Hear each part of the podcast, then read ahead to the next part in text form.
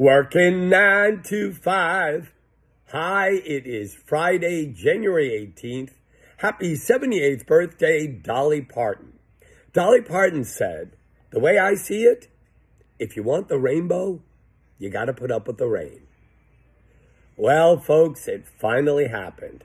I am homesick today. I know I say I never get sick. Well, the rain is pouring all over me today. But the good thing about when it rains on you, you know it's got to eventually stop. And if I really keep my eyes open, I won't only see that the rain has stopped, I just might get to see that rainbow. Otherwise, why are there so many songs about rainbows?